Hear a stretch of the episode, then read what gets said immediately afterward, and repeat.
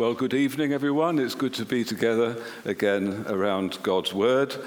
Uh, page 390 is the one you want, in, uh, and it'll take us back to Ezra chapter 3, page 390 in the church Bibles.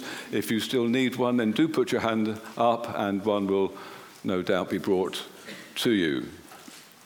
Uh, this evening, we're looking at verses 1 to 7.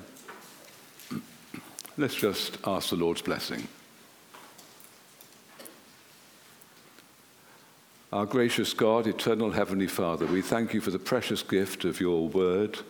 We thank you that though heaven and earth may pass away, your word never will.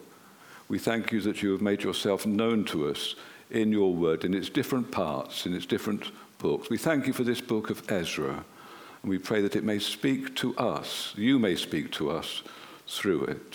And we ask that the words of our mouth tonight and the meditation of our heart may be acceptable in your sight, O Lord. You are our strength and our Redeemer. Amen. Have you ever watched children trying to dam up a stream? Hours of fun, but they get nowhere. God, who parted the Red Sea, can turn watercourses whichever way he chooses. And just as easily as that, he turns politics. Putin, Xi Jinping, elections in the US and the UK. It may look as if it's all to do with human power, but the proverb says that the king's heart is in the hands of the Lord. As rivers of water, he turns it wherever he wills. In chapter 1 of this book, we read that the word of the Lord might be fulfilled. The Lord stirred up the spirit of Cyrus, king of Persia, so he made a proclamation and put it in writing. Notice that phrase the Lord stirred him up. God is moving. He stirs up Cyrus, he stirs up the exiles, he stirs up Ezra himself, the leaders of God's people, the, the priests, the different groups of people that we were looking at last week, listed in chapter 2. And on the ground, it's because of the pragmatic policy of a world ruler. Cyrus is trying to cover his back, essentially, if he can get the gods of his vassal states to pray for him, well, then he feels safe. And he's heard about the God of Israel, and he'd rather have Yahweh on his side than against him. And so he makes this decree that the Jewish exiles should return to Jerusalem to rebuild the city and its temple. And behind all of that, what we're finding out, God's plans. The Messiah must come, you see. Jesus is going to build his church. And the Holy Spirit is the divine stirrer. He disturbs, he convicts, he shakes us up. First, he moves, and then we move. Kingdom work is not passive. So let's ask ourselves at the outset are you being moved? Or are you just kind of jogging along in your life without ever anything really happening or changing from a spiritual point of view? If, let me put it this way if you were a Jew living in exile in Babylon in the 6th century BC, would you have gone? Would you have got up and gone on that journey to rebuild the house of the Lord? Or would you have stayed, do you think? There have been times in the history of the church when things have fallen into ruin and dilapidation. And it's needed a new movement of the Spirit of God, a new enthusiasm, and a new commitment to get the work done. And the book of Ezra is calling us to get busy in kingdom work. It's calling us to a quickened prayer life and to a new obedience to the word of God in fellowship with the people of God. Now, it was a big thing that they did. They'd been in exile for nearly 70 years, and this now was a, a new generation, and they got used to life in Babylon. They were fairly comfortable there. But now, wave after wave of them, they returned to Jerusalem. What was there to attract in Jerusalem, do you think? Jerusalem was in ruins. Its temple and its walls were destroyed. It was just a heap of burnt rubble. And the surrounding landscape was all scarred by invasion, and the neighbors were hostile. But these people had history, didn't they? They had a glorious history of God's faithfulness, of worship, of a temple, of a sacrificial system, of a way for sin to be dealt with and sin to be forgiven. They had a glorious hope. They had the promise of a Messiah. And in the years of captivity, they'd talked about it, they'd remembered it.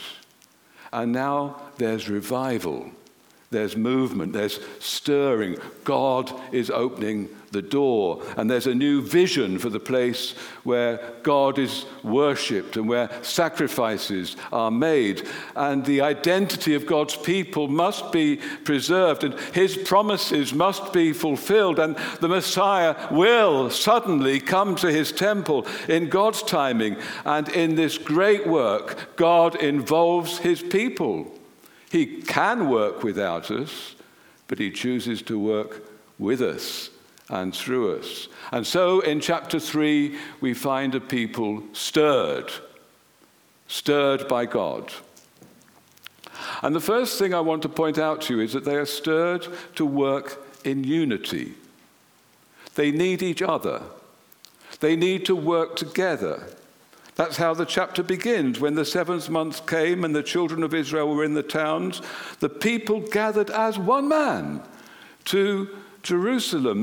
Those returned exiles were in scattered settlements around the city, but now in this seventh month, Ezra tells us they gathered as one man to Jerusalem. You know, you won't achieve anything worthwhile in the kingdom of God by going out on your own by going out on a limb, as it were. God's work involves us in something much bigger than just us. We were looking last week, weren't we, at the various groups of people who, who returned. There were priests, there were Levites, there were singers, there were gatekeepers, there were temple servants, and they all had a role.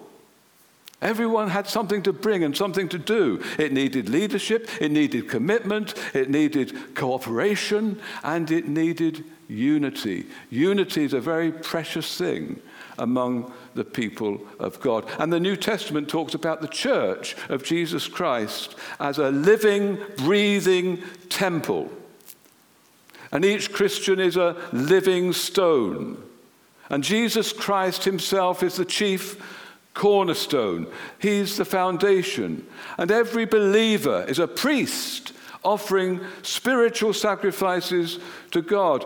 So, what kind of a vision do you have tonight for this greater temple, the church of Jesus Christ? Are you ready to work for it? To work to see its growth? To put your back into it? To serve with others? However humble that service is. Paul talks about laboring together as fellow servants in the kingdom of Christ. Now, if those temple servants had said, well, we're going to leave it to the priests and the Levites, that's their job, well, the work would never have got done, would it? And when we come together, like we are this evening, to worship, we must bring something with us we must bring a sacrifice of praise. We, we all have gifts to offer. And when we're all doing that together, then worship is a beautiful thing, isn't it? How good and how pleasant it is when those who are brothers and sisters dwell together in unity. That's the place where God commands the blessing.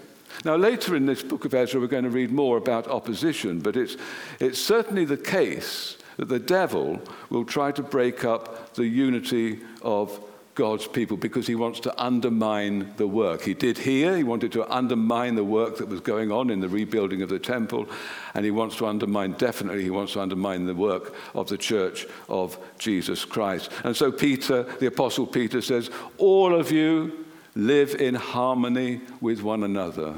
How important that is. Be sympathetic. Love as brothers and sisters, he says. Be compassionate and humble.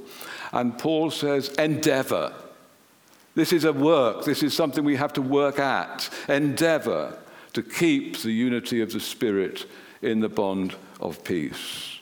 And right at the beginning of the history of the early church, we're told, aren't we, that they met together with one accord and they met for prayer. And they met to supplicate God, to plead with God for his blessing.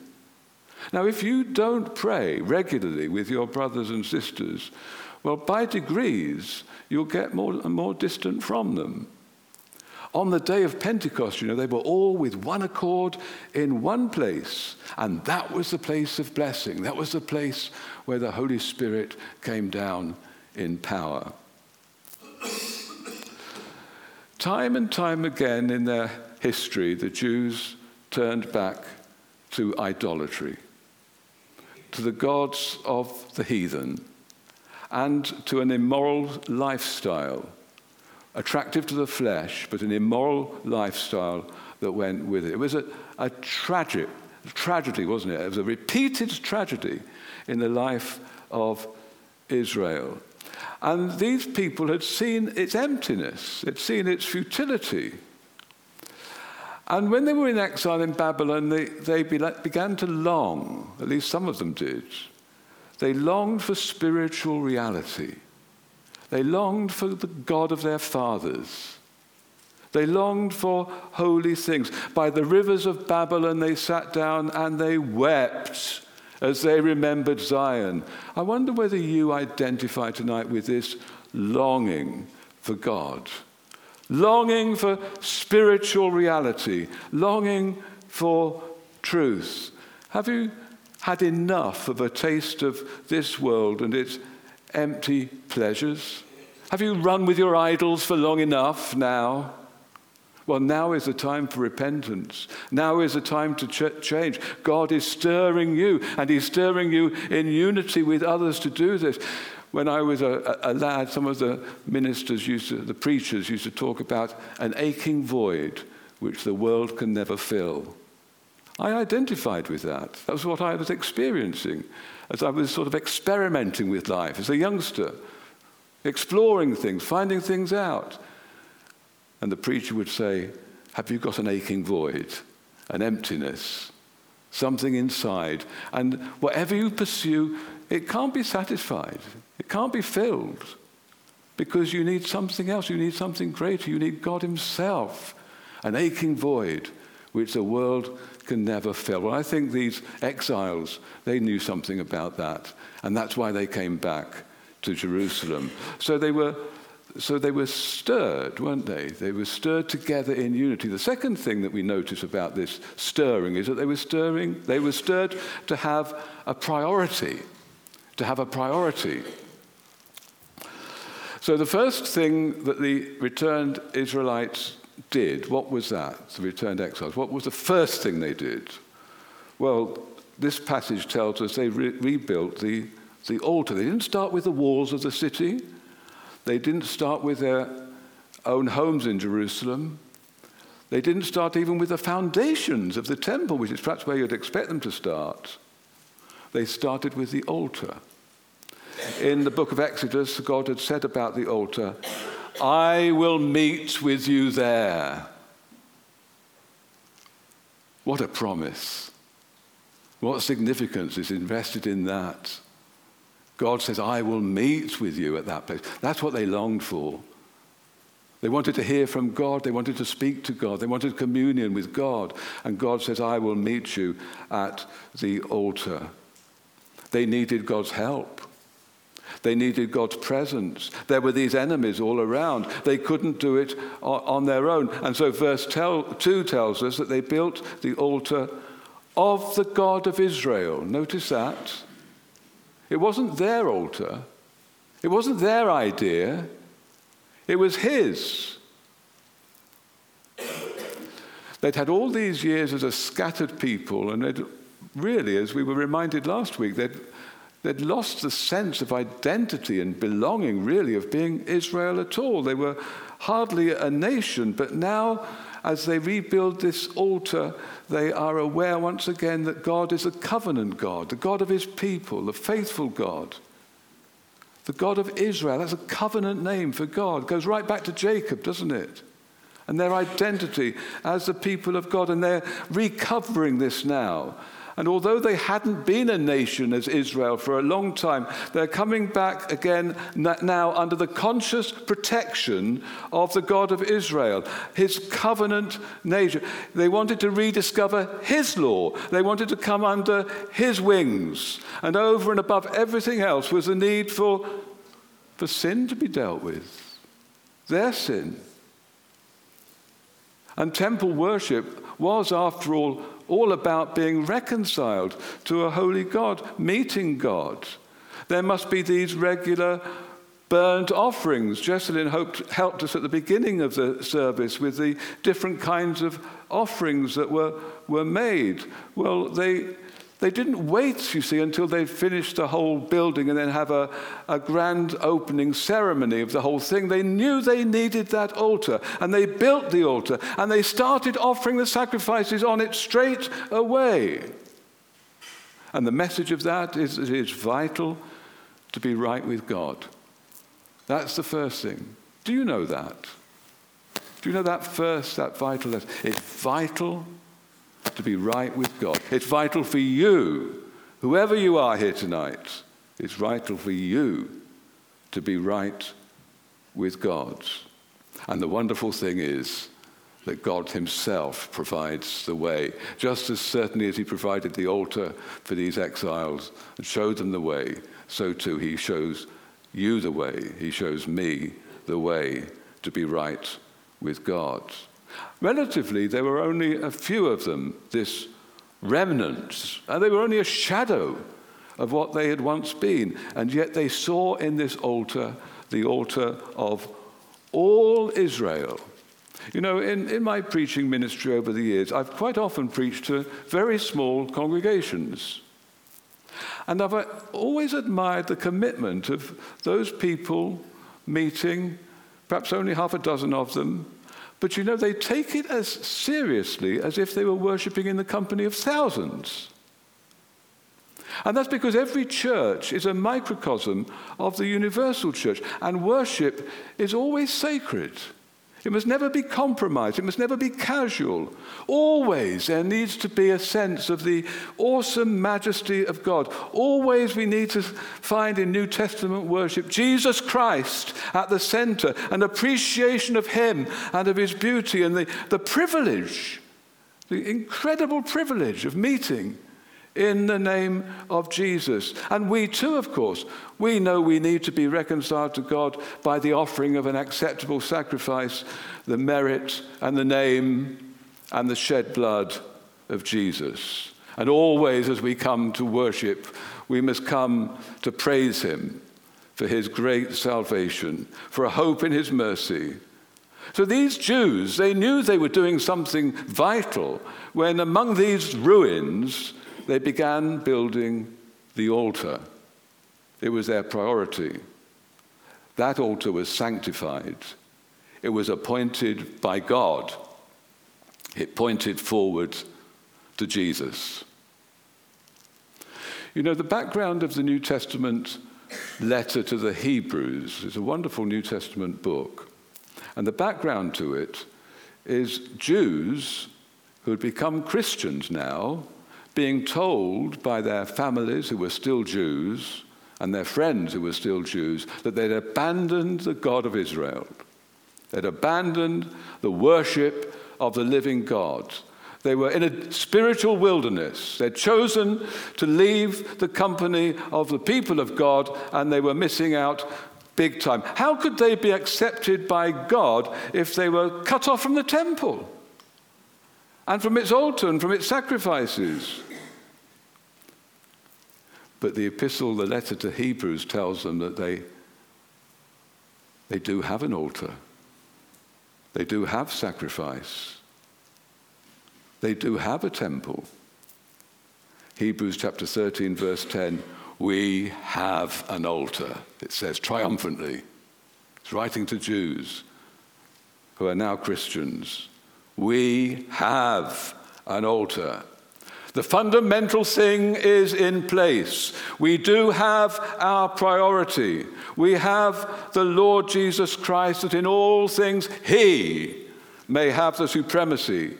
He has done it. He has finished the great work of salvation. He has offered the sacrifice. The acceptable sacrifice has been placed on the altar. Jesus has died on the cross. He has shed his most precious blood to make an atonement for our sin. We have an altar. And having Christ, we have everything. We have all that we need for worship in him.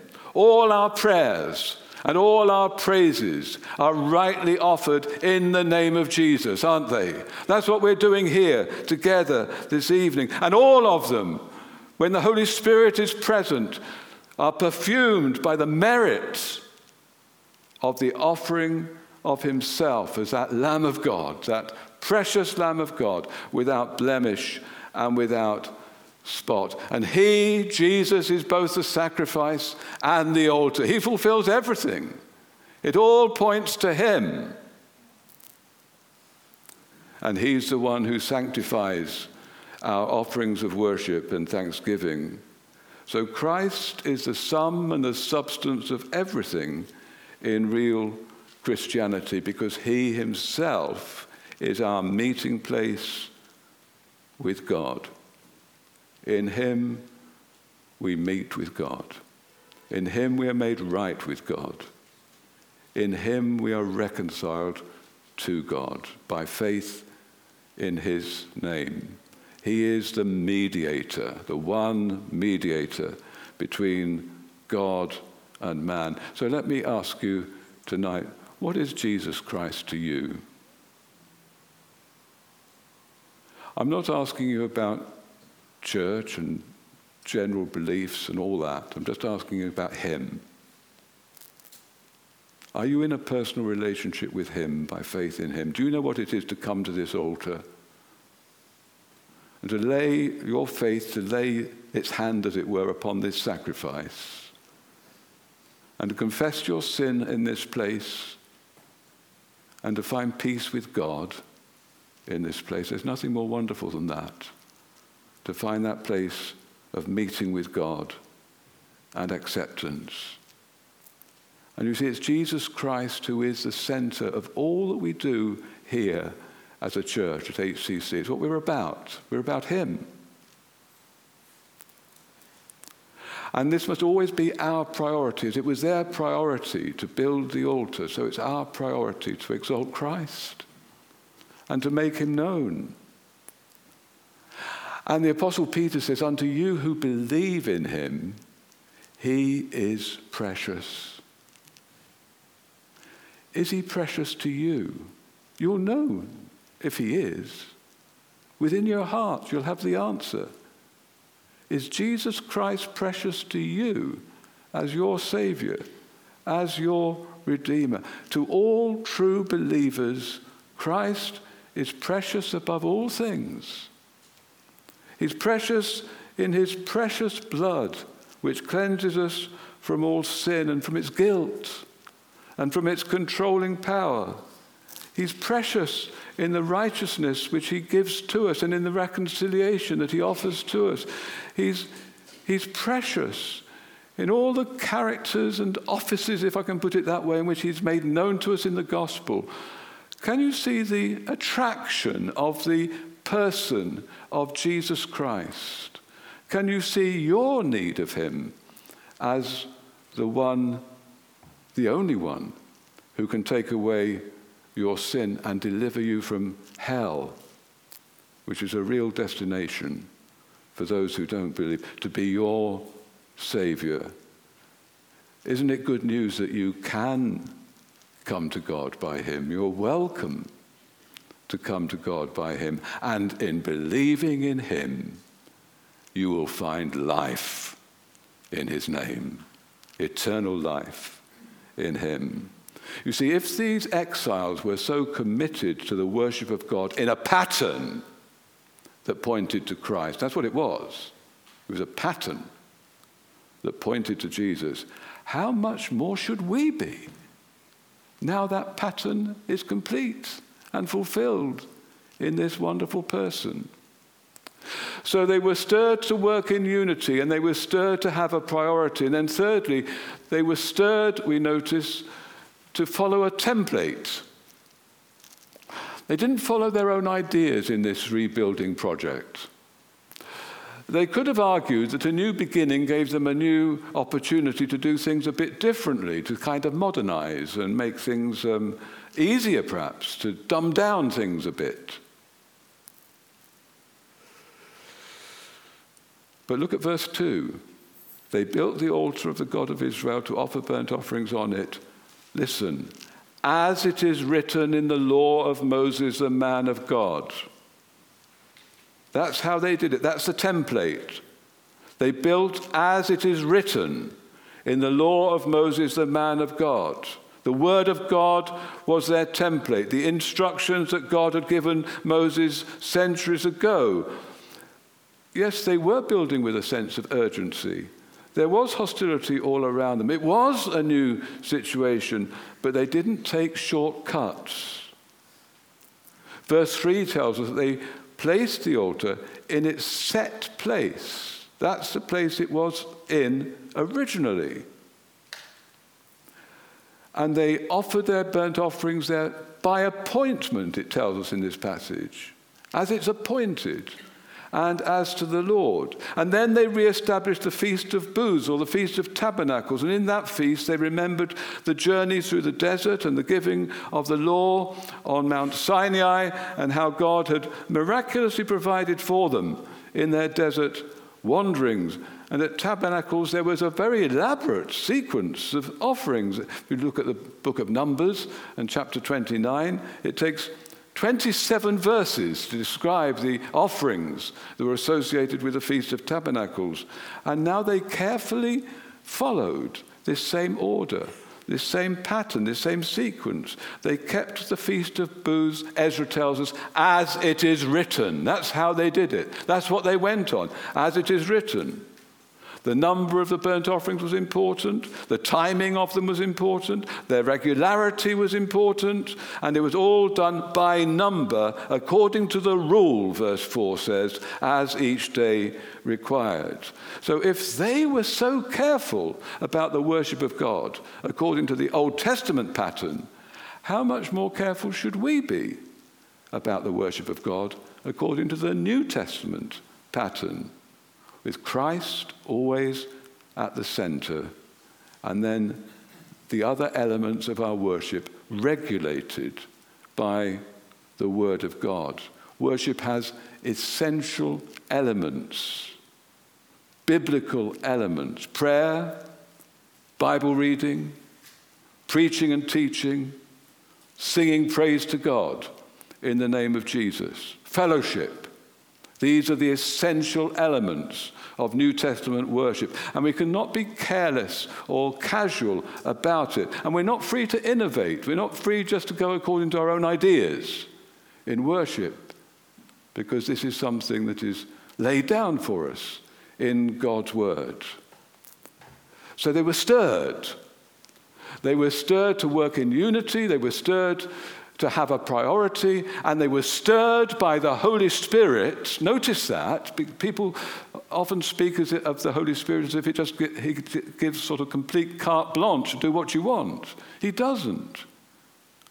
They were stirred by the Holy Spirit to work according to a biblical template. Then finally, we notice that they were stirred enthusiastically to support the work.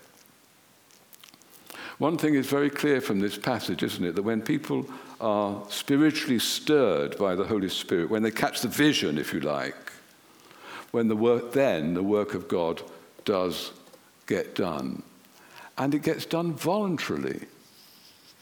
The passage emphasizes that. There's no compulsion here.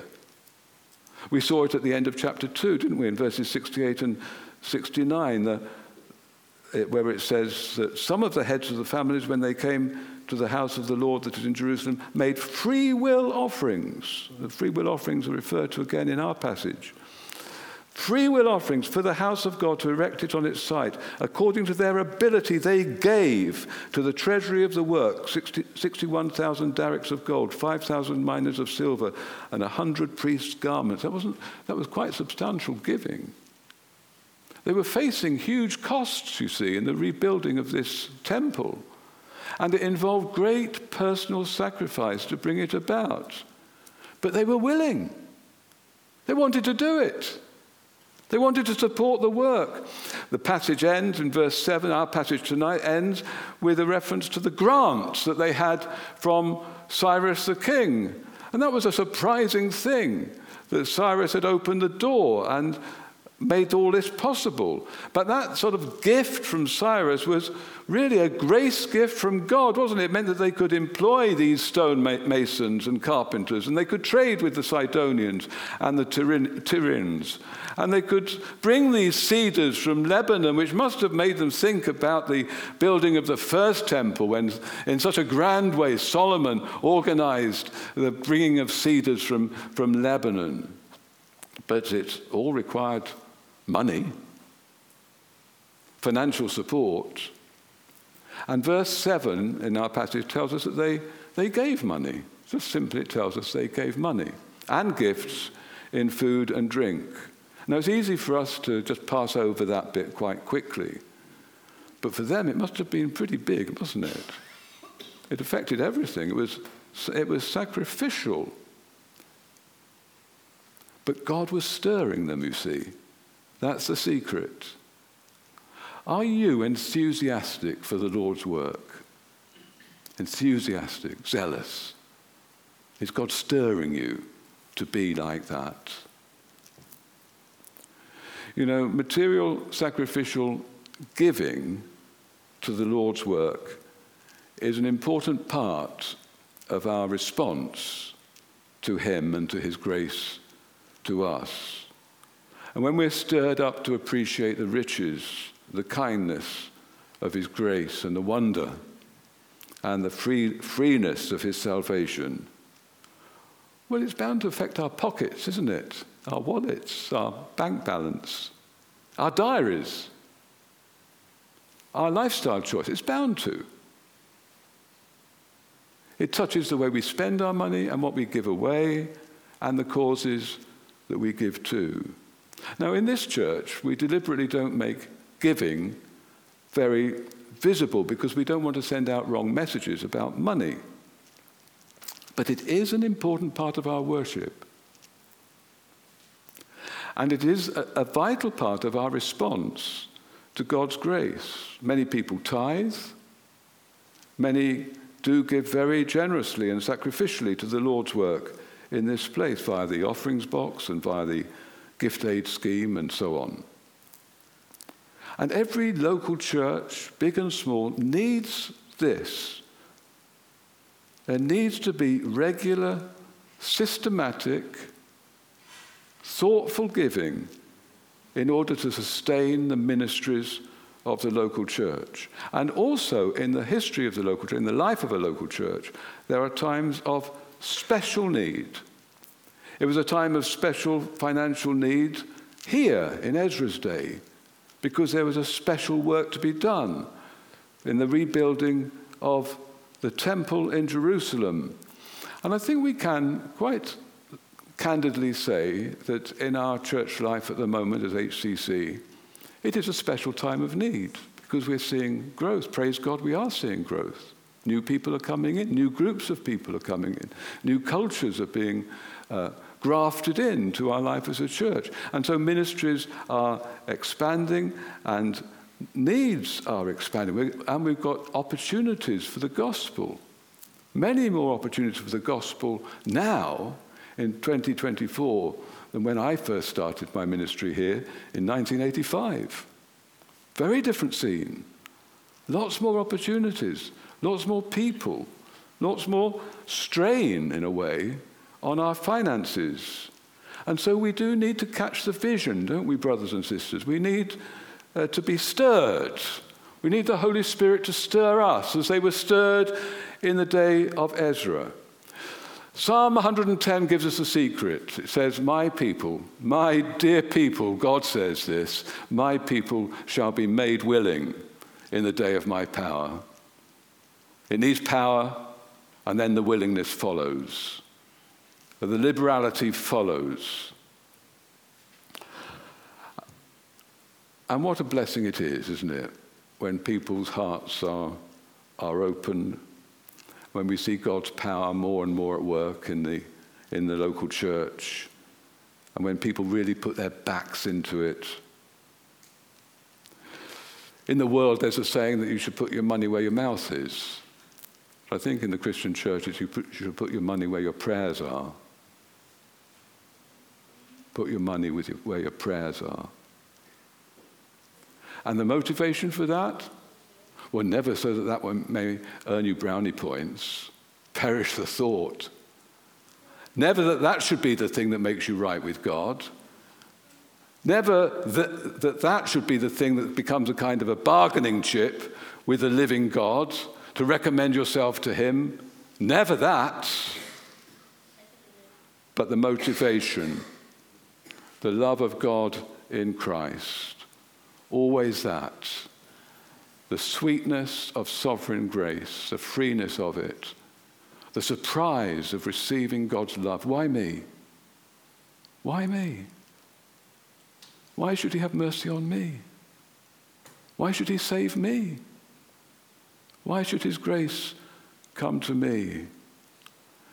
And dear Isaac Watts says in his famous hymn at the end of it, he says, Were the whole realm of nature mine, if I had everything, if I could give the whole world, were the whole realm of nature mine, that were an offering far too small. Love, that's the key. The love of God in Christ. Love so amazing, so divine, demands my life, my soul, my all. May God help us to respond in love. Amen.